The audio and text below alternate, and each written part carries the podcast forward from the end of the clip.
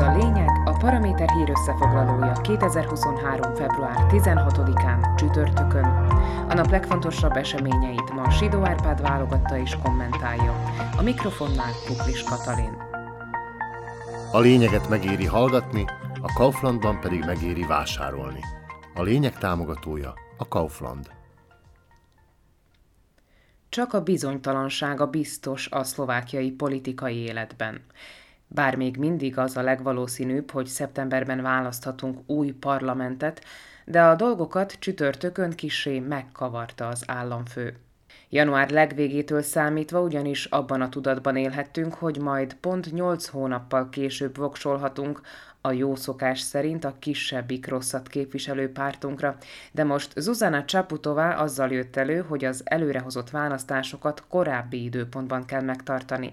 Megijedt attól, amit az utóbbi napokban tapasztalhattunk, hogy az egykori koalíciós partnerek a parlamentben a népszerűség hajhászónál is populistább ötletekkel zsonglőrködnek. Hiszen volt már olyan felvetés, hogy kapjon itt mindenki 500 eurót, aki hajlandó részt venni a választásokon, és aztán az is felmerült komoly szinten, hogy vegyék el a képviselők fizetésének jelentős részét, mert ettől lesz jobb hely az ország. A köztársasági elnök most úgy látja, a törvényhozásban uralkodó feszültség fenyegetést jelent az alkotmányos elvekre, meg főleg az államháztartásra. És a parlamenti történések inkább a káoszt juttatják eszünkbe, mint a felelős kormányzást.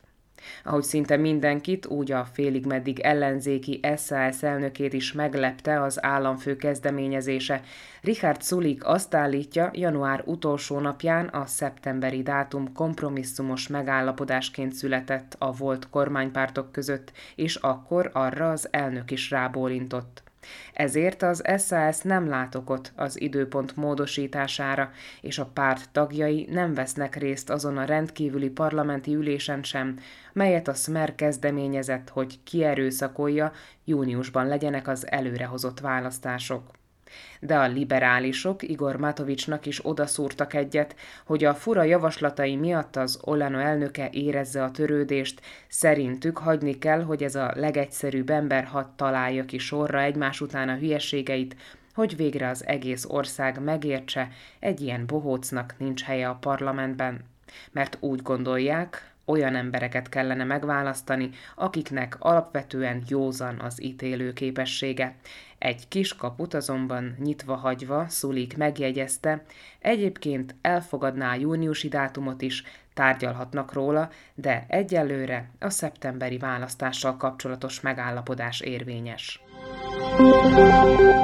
Matovics meg arra gyanakszik, hogy Csaputová biztosan látott valamilyen felmérést, és az alapján változtatott az eddigi álláspontján.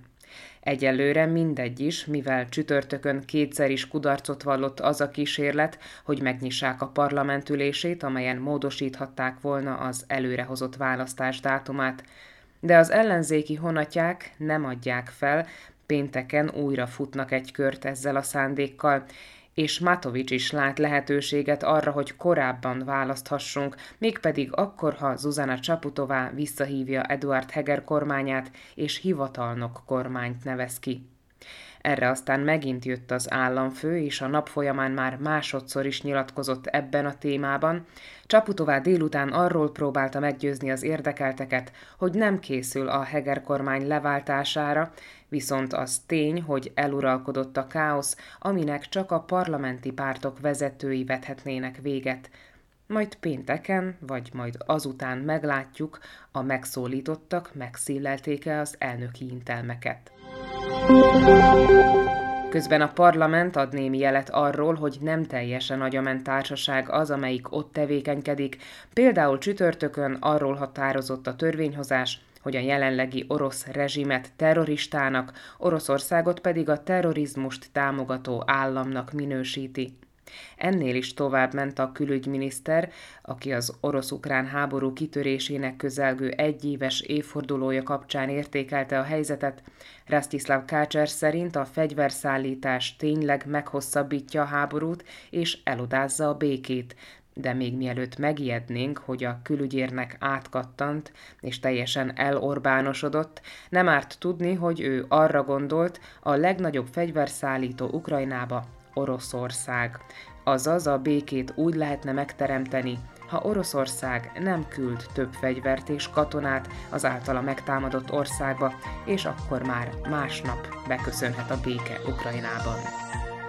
Sidó Árpád szerint ez volt a lényeg február 16-án csütörtökön, hírösszefoglalónkat minden hétköznap este meghallgathatják ugyanitt. Podcastjainkat pedig keressék a Paraméteren, illetve a Spotify, az Apple Podcasts, a Google Podcasts vagy a Podpin platformjain.